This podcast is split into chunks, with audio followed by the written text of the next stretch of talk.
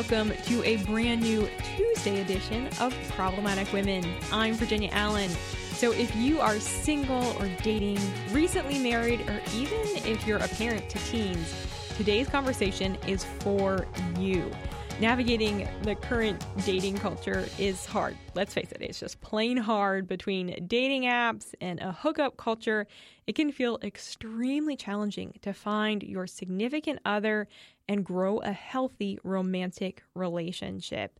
Today, I sit down with Kate Zick, the co director of Moral Revolution. Kate's full time job is giving people the tools that they need to have strong, healthy, and lasting romantic relationships. We talk about everything from tips for dating to how to have hard conversations with your kids about how they can have healthy relationships. Now, quick disclaimer we are covering some mature topics in this conversation, so some of our content may not be appropriate for children. But with that said, I truly hope that you all enjoy this conversation as much as I did. Kate is so practical and extremely honest about the challenges that we as young women, especially, are facing today. So let's go ahead and dive into this very authentic conversation about navigating the modern dating scene.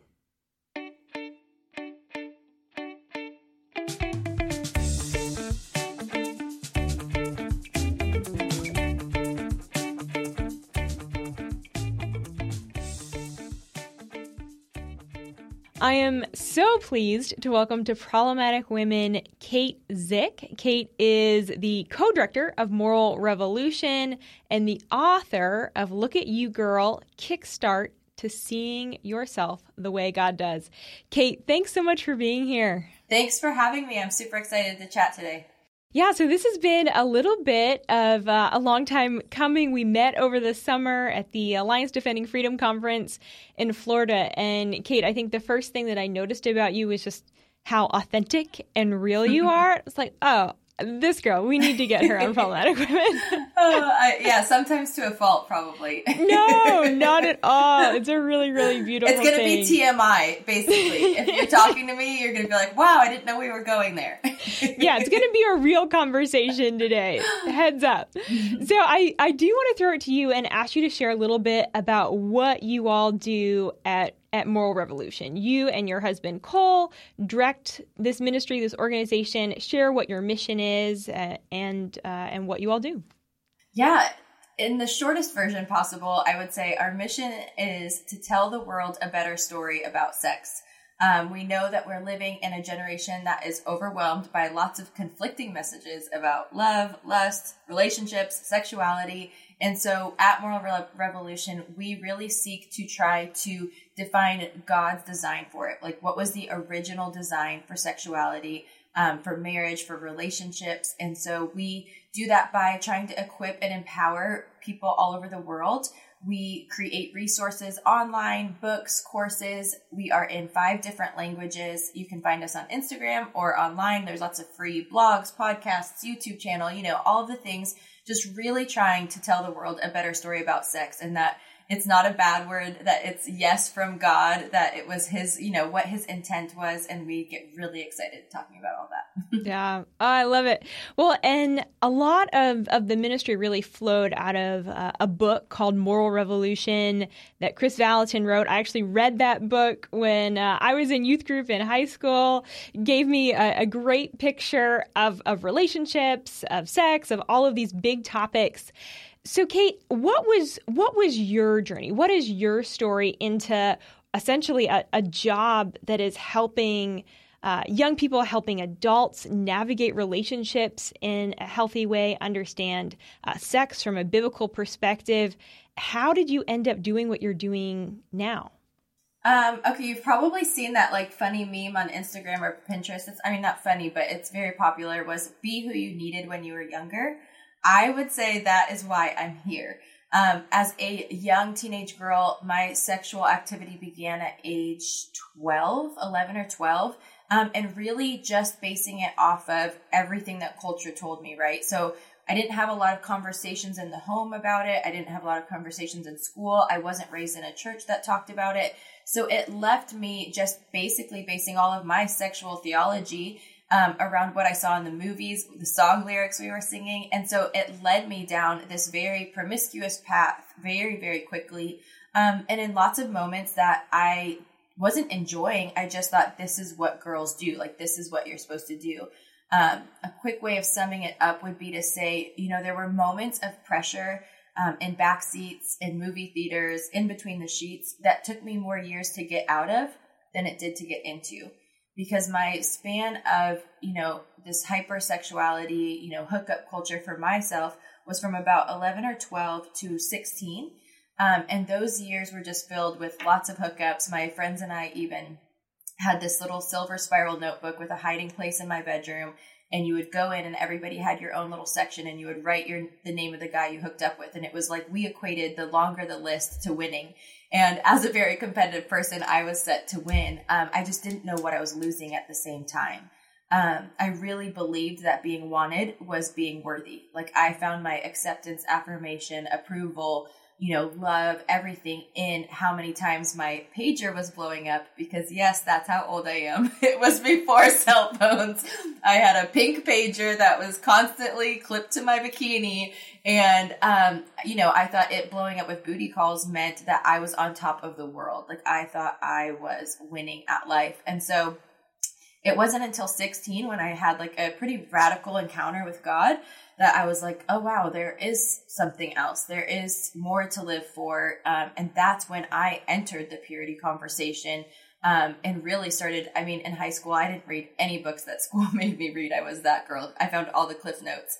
Um, and but then I just started going through a Christian bookstore and finding as many books on purity, um, sexuality, you know, dating, marriage, everything that I could read. And I just started really eating them up because I was like, what do I believe? Because, you know, DMX told me, keep it on the down low. Nobody has to know. American Pie told me, you know, like I was basing it off of everything that I knew. And so I was really realizing that the truth about sex is so foreign because the lies are so familiar. And so I was not going to be able to figure out how to get out of these lies that I was bombarded in swimming in unless I turned up the truth, which took a lot of intentionality. So for me to be able to be on this other side this many years later, being able to create resources that hopefully are doing that same thing that I was seeking out as a young girl is life for me. Yeah. Uh, thank you so much for sharing your story, Kate. Uh, it's really powerful. I think so many of us, we come from so many different backgrounds. We have so many different life experiences. And when you meet someone, you don't necessarily know uh, know what they've walked through, know their journey, how they've made it to the place that they are today. So thank you so much for sharing that. Um, now I know you know you are working with so many different individuals, with with parents, with young people who who are trying to navigate the current relationship culture, the current sex culture, navigating social media, navigating dating apps. What is your advice to young people who who are uh, trying to make sense of the culture that we live in today and trying to make good choices within it? Yeah, I think we have to figure out what our core values are as people, as a human being. Um, so whether you're listening and you are from the faith background like me, I'm going to say you're going to go to the Bible. Like the Bible is your foundation for figuring out who you are, whose you are, what you want to live your life by. But even if not, you want to know what your core values are because if you are dictated by this culture, then it is going to be a total mess, right? It's like a roller coaster of which way are we going? What are we believing? What are we saying today? Um, and so I think if you have your core value set, um, then you know what the map looks like for you, and it's not based on the newest and most recent opinions. And so I think when it comes to that, you could even say if you know your stance, then your life won't be dictated by the circumstance, right? So as a single woman or single guy knowing this is who I am. This is what I bring to the table. This is what I have to offer. And I know I'm healthy enough that in a dating relationship, I know I'm going to leave somebody better than I found them. And if I'm not ready for that, then I need to work on my personal healing, wholeness journey and figuring out who I am and what I need. Um, because, yeah, in culture, I think also we have to realize that we have been desensitized and we think a lot of things are normal that the intention was not for them to be normal and we're so bombarded with it on every angle. I mean for me to look back and think about what i felt bombarded with as a 16 year old i mean it's increased exponentially with what we're listening to and what we're watching and what we're seeing on a daily basis that we have to return to the source and figure out what what is it supposed to look like and what are my boundaries to make sure that i stay in a healthy place when it comes uh, specifically to to single women, women who who are dating, who are trying to navigate this, what what do you think are some of the most consistent challenges that you're hearing from them about things that they're facing uh, in in regards to relationships, and and then what are maybe some of the solutions yeah. to those challenges? That's an easy question because we've just taught this class um, on that for Moral Revolution. We have an entire community for women. It's already active and going, and the uh, one for men is going to be opening in early 2022.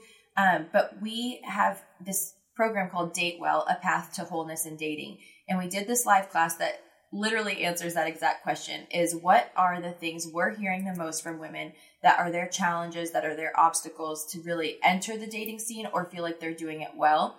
And there were three things we found, three obstacles uh, to kind of getting going. And the first one was dealing with past pain.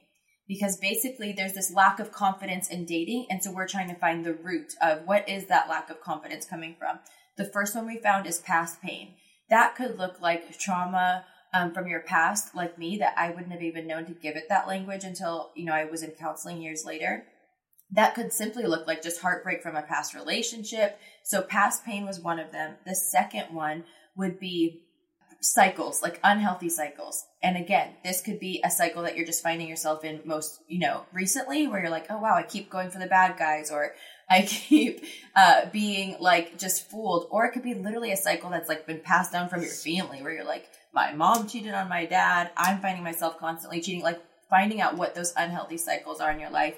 And then the third one was insecurity and realizing that there's either insecurity in yourself, which could literally just be in your body and your appearance and the external, uh, what's on the inside, where you're like, oh, maybe I just feel like, you know, I believe the lie of I am just a pretty face and I don't know, you know, what's going on inside, or just insecurity in the whole dating process, which could be found in, you know, believing a lie like all men are monsters, every guy's going to be the same. And so you're just insecure about the whole process. And so the solutions that, um, we've taught on those things that again it was an hour long class so i'm going to go really fast. Um, and this is still just touching the surface which is why we created date well but the first one for past pain is realizing we have to forgive and release. Like to go in and really go into those moments and a lot of times i think we kind of we try to move over it really fast. Maybe we're like, okay, I forgive that person, but really going in and sitting with it and maybe getting out a journal and being like, this is what I forgive them for. This is what they did to me. This is what they said to me. This is the way it made me feel. And really forgiving and releasing until it loses that sting. Um, and knowing it doesn't mean it's building back trust with that person. It just means you're moving from that, that bitterness and that unforgiveness that's probably eating away at you on the inside. Um, so that's one of the solutions for past pain for the unhealthy cycles is just realizing we cannot figure out what is like it's kind of like saying we can't figure out what's holding us hostage or we can't be set free until we know what's holding us hostage. So we have to be able to look and see what the cycles are. And sometimes we're so blind to our own blind spots and our own cycles that you could probably ask a friend and be like what cycles do you see in my life? So really creating a timeline of your life from you know the entrance of sexuality or the entrance of relationships um, until now and going like year by year, month by month, whatever that looks like for you, and building a timeline of your sexuality and dating relationships and saying, wow, look at the cycles here. So the first step would just be identifying them because you can't break them until you identify them. And then that insecurity, the solution for that that we present is definitely the thing we started this conversation with is finding out what your core values are. Because if you know who you are, like uh, my co-director of Datewell, Sloan Wilson, she shares this amazing story where she gets off of this terrible date where she was so nervous. She was like, he was the hottest guy I've ever gone on a date with. I was so nervous. I wasn't acting like myself. She's like, I get in the car afterwards and she's like, that was a mess. Like that was a total train wreck. What was I doing? I didn't like be myself. And so she looked in her, she pulled her rear view mirror up and she turns it down and she looks at herself and she starts saying who she is. And she starts saying like what she believes about herself. Like, no, I am this, I am that. And so it was just this moment that was very organic, but that realized, we realized on the inside, that's what we need is no matter what, we can look ourselves in the mirror and be like, this is who I am. This is what I'm worthy of. And we can build our confidence even in the most like insecure, messy moments.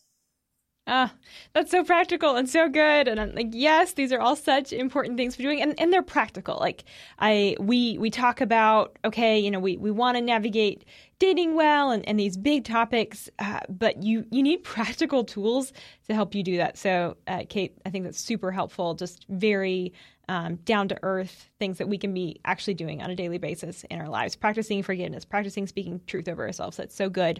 Uh, you know, when it comes to okay, I'm I'm maybe growing as a person. I'm I'm looking for someone to date. A challenge that I think many young people face is just how do I actually find those good people out there? Do you have any tips or, or wisdom on on how we can, you know, in the world of, of dating apps and all the craziness, how do we actually locate those good people? Yes, that's a great question. So a couple tips we share inside of Datewell would be uh, to ask friends to hook you up on a blind date. So asking people you trust that know you well and saying, "Hey, I'm willing to take the risk." Uh, I think we have to, as women, lower the stakes, right? Because I think the tendency is like a coffee date is like I'm saying yes to a relationship, or you know, you're you're picturing marriage and you're signing your last name, and you're like, no, I'm just trying to have a cup of coffee with somebody. So it's just realizing we have to lower the stakes so that as we're entering into this dating scene, we're not like hanging our hat on all this. We're really seeing, wow, I just need to get better at talking to a guy and being able to like really communicate well and connect well. And so asking friends, again, I think the reason people would even hear that, you're probably like, nope, I would never do that. I won't trust them. You know, you're like, you're not asking them to find your future mate. You're asking them to set you down for coffee with somebody or dinner. And so I think that's a really good practical tool is asking people you know, hey, is there somebody you you trust and you like? You don't have to say they're perfect. You don't need to know their whole sexual history. like just that you think is a great guy that you could set me up on a date with. Um, another one would be online dating. We give a lot of just tips and tricks inside of Datewell on um, online dating and just kind of trying to remove any negative stigma that people might have there. That there are good apps. Um, that they're not all just hookup, you know, culture and how to present yourself there. Um, and even I can think of this other organization, Heart of Dating, they t- have a drop the hanky program where, you know, one of my single friends was just texting me, like, should I try this? I'm like, yeah. I said, if it was me, I would. Like, you're not, what's the risk? So I think just really realizing, put yourself out there. You can show a little interest if you have a guy friend at work or church or wherever that you've connected to. It's not like I think the other lie women believe is like, all of the pursuit has to be on them. And I agree, like we want to as women be pursued, but you could show a little interest. You know, you could just put a little thing out there to be like, see if he bites. That's actually how I got with my husband. I totally we were we were friends and we were totally I'm sure I was in the friend zone. Um, and I just said, I don't even remember exactly what I said. It was embarrassing, probably. It was like, I used to like you. Again, I was like 17, so forgive me. But um, he was like, I think it was the first time he even thought, like, oh, wow. And then he started pursuing me so, so beautifully. So I think just also overcoming that lie of like, oh, I have to just wait. Like, I can't be like, oh, would you want to go to coffee? Or I would love to get to know you better or whatever. I'd love to connect with you. So yeah, just really overcoming some of those obstacles too. Mm. Well, and I will echo what you say about we being willing to to ask people that you trust around you to set you up on blind dates. I it was probably like two years ago. I had that revelation of like, okay, wait a second. If if literally like millions of young people all over America are trusting, you know, an, an, algorithm through a dating app to set them up on dates. Like, why wouldn't I trust the people in my life who I trust and who love me and who I love them? And so, yeah, I've I've like let people know that I trust at church and family members. Like, hey, you have good guys. Let me know. I will go on blind dates. So uh, I think it's just practical. It just makes sense. uh, but you know, I I have found myself in the same conversation gosh i don't even know how many times with a, a, group of single women and you know we're all sitting around having coffee, eating chocolate at night, and the question comes up where are the good men? Why are there so many single women, great single women, intelligent women, women who love the Lord? And it just seems like guys aren't pursuing. Is, is that the wrong question to be asking, Kate? I mean, are, is that legitimate? Is is there a shortage of good guys, or is there are are we as single women just asking the wrong questions? I probably would have people I love that are going to disagree with my answer here, because uh, I, you know, I I know that you know it sounds very hopeless to be like, no, I I agree with you, but I think I actually asked my husband this question. I said because uh, I saw you know on our notes it was like, why are there so many single women? And he, his quick response, which he doesn't hold any punches, he was like, because there's no dateable men. like, well, I'm going to quote you, Cole Zick. Um, but I honestly think that we've lost a lot of the. I mean, it even feels weird to say the the power, the meaning of masculinity in our generation. I think that's a huge part. I think if you go really deep into the roots of this stuff, I think it's fatherlessness. I think it's broken homes. Um, I also think it has a lot to do with the way culture has depicted men. Um, I mean, I, I can't name a TV show that I like grew up watching that like celebrated men. Like they were always either idiots or liars or cheaters or drunks or just goofballs. Like, you know what I mean? So there's just this imagery that we've been lacking.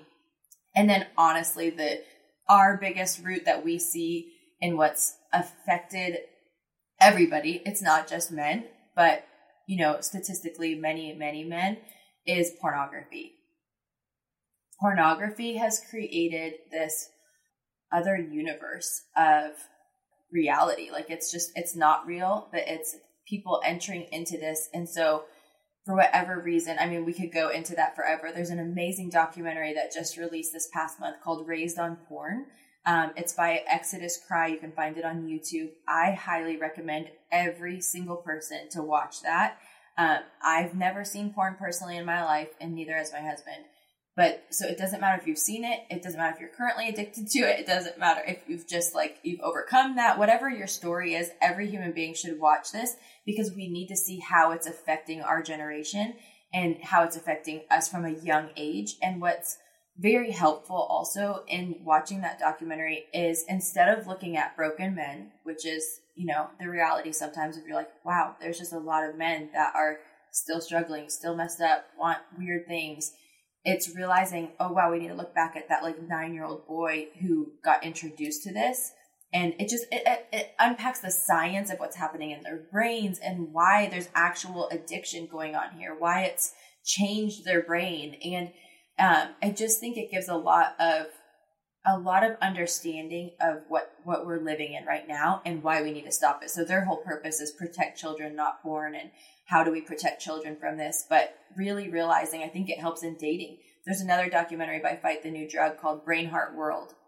Another amazing documentary to watch. To be like, wow, this is this is the world we're living in. This is how it's affected their brains, their hearts, and then the world and the society we're living in. And so I really think that that's a root cause not only for the dating scenario we're in, but a lot of failed marriages. I mean, I think large percentages have uh, pornography, either past or current struggle that affects the divorce and divorce rate. Mm, mm. So for for all of our single female listeners who are now a little bit discouraged, uh, what what is your your encouragement to them for how how we as single women can be, you know, putting ourselves in in good positions to be you know preparing our, ourselves for marriage or you know even um, i guess maybe holding that in intention um, and just storing storing our hearts well in this season asking good questions yeah i think i mean if you're a believer then i'm like pray pray for your future husband uh like I've remember telling girls like when we were youth pastors for years, I'm like the girls that are like I can't, you know, they just can't stop thinking about it. I'm like just have a journal that's literally just your prayer for your husband journal, and I'm like, and then one day you can give it to him, you know, but just you know let it all out there too for the Lord. Just you know, it's just you're really you have to be able to have a safe space to let it out. So if you're a believer, then I'm like go into the prayer closet on this like just really kind of giving it all to him. Like our hope is in him. And then you're just, you're doing what you can, right? Like, I don't know, as my personality, I'm like, I want to be in control of everything. I'm like, this is something you, it's, there's, it's really hard to be in control of. So praying about it. Um, and then I think going back to what we said of continuing to put yourself out there and risk it because it's so funny. We have these healthy boundaries that are so important, but sometimes we create walls instead of boundaries. And so when you hear something like this about, wow, so many men are impacted by this, don't just be filled with discouragement. We have so many testimonies of men and women who have truly overcome it and been set free. Um, you have a couple on our podcast if you want to listen to of he was addicted and when you hear his story because you're like how how did this happen like how did he cheat on his wife and you, you just want to hate him. And then you'll hear his story of how he's introduced by his stepfather um, as a young child and just like oh wow it was a medication for him. And so then you're like oh this can be healed this can be corrected. Um, it just takes somebody being really intentional to pursue growth. So I think praying, finding hope filled stories, like putting that in front of yourself, and then continuing to put yourself in really good community that um, you're learning how to get your needs met in a healthy way so that you're not setting yourself up to be in a codependent relationship when you find somebody, right? When you're just kind of like, because I think that's also a huge struggle right now is women feeling like, oh, I'm just going to have to settle. Um, you're not going to have to settle. You're going to make sure that you're not that you know how to get your needs met. You know who you are. You know what you believe. You know your core values and you know what you bring to the table. And then when you when you meet that man if he has a past the, my thing would be i'm like i want women to be educated on what that looks like because i think historically like if i go back 15 years to when you know a couple of my friends got married to a man who struggled with porn the the the con- the conversation was i used to struggle with it and then didn't know, no, no, you still struggle with it. It's still a thing. You're having sex inside of marriage, like with other people. It's just because we didn't have the tools and the understanding. I think now we do have, we have, there's so many tools, there's so many paths to freedom, there's so much more understanding of what's going on in the brain and science, which I think actually brings so much hope of knowing there's a path to healing and there's a path to wholeness. So being educated on it, being aware, um, like I said, not creating walls around it, having healthy boundaries. Like, oh wow, if he's currently struggling, it'd probably be good for him to get into counseling or get into a program that's going to help him so that he can be in a healthy relationship with you. Because I think the wall would be, I will never be with somebody who's ever struggled. That's going to be the percentages are it's ninety four percent will see it by eighteen.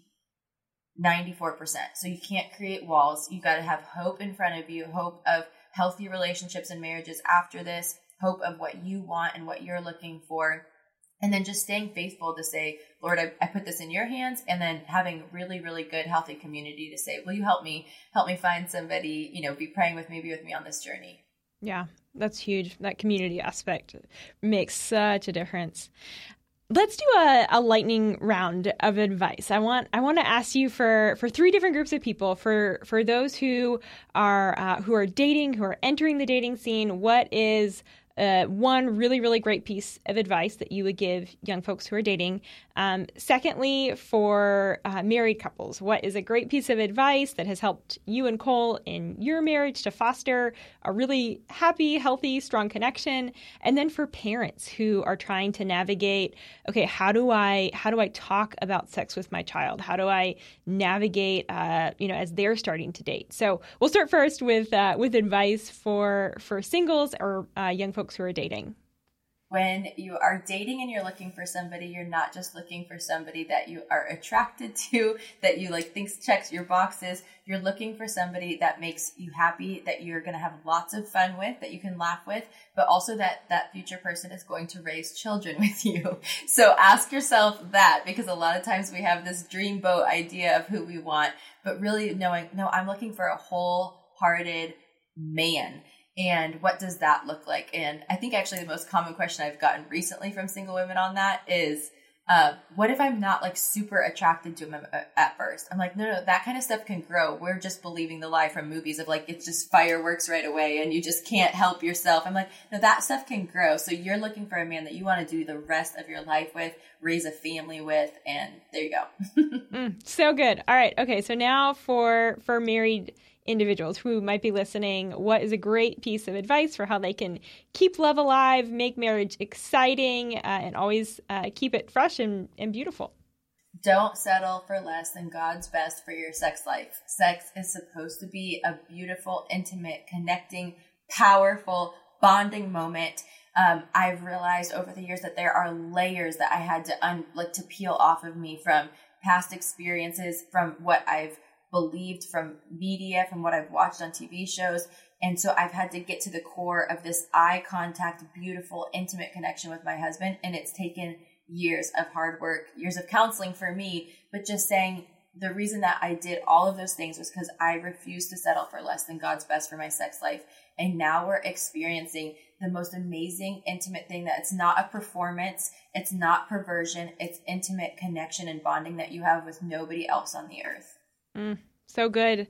And what about for parents who are thinking, "Oh gosh, I I know I need to be talking to my child about this, but that feels big and it feels scary." How do they go about having conversations about relationships, about sex?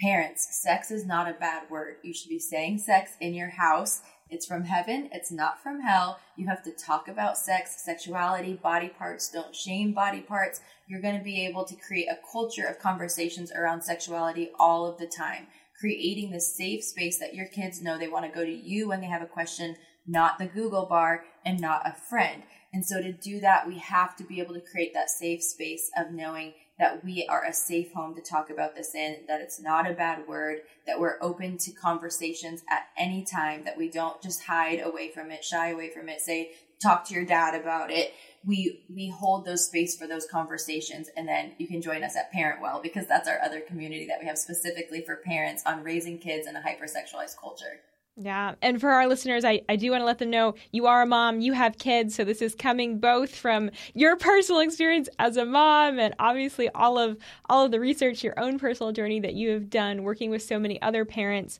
Um, Kate, that's fantastic. Thank you. Now, before we let you go, there's one question we love to ask all of our listeners on this show, our first time guests, and uh, and that is do you consider yourself a feminist? Yes or no? Why or why not? Funny story. My first Sunday morning ever preaching at a church, I said something about how I used to be a feminazi, and I think that's why I've never been invited back.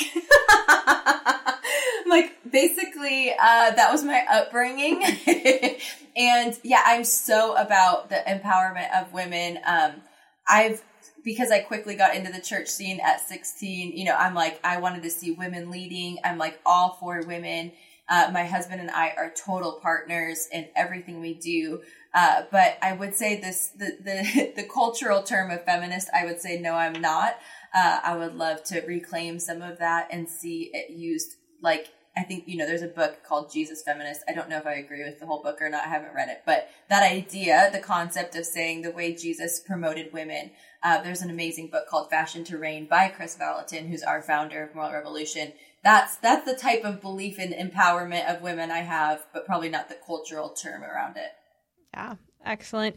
Kate, tell us how we can follow what you're up to, follow you on Instagram, uh, get involved with the work of Moral Revolution, be a part of Datewell. How do we find all these resources? Amazing. So you can find me at Caitlin Zick um, on Instagram, and you can find my book, Look at You Girl, um, on Amazon. You can prime it to your door. You can find all of that there. And then Moral Revolution is on Instagram, like I said, in five different languages. You can go to moralrevolution.com. You can find us on YouTube, Spotify, all of the things podcast. Uh, you can find all of that there. Date well, parent well. You'll be able to find it all on our website.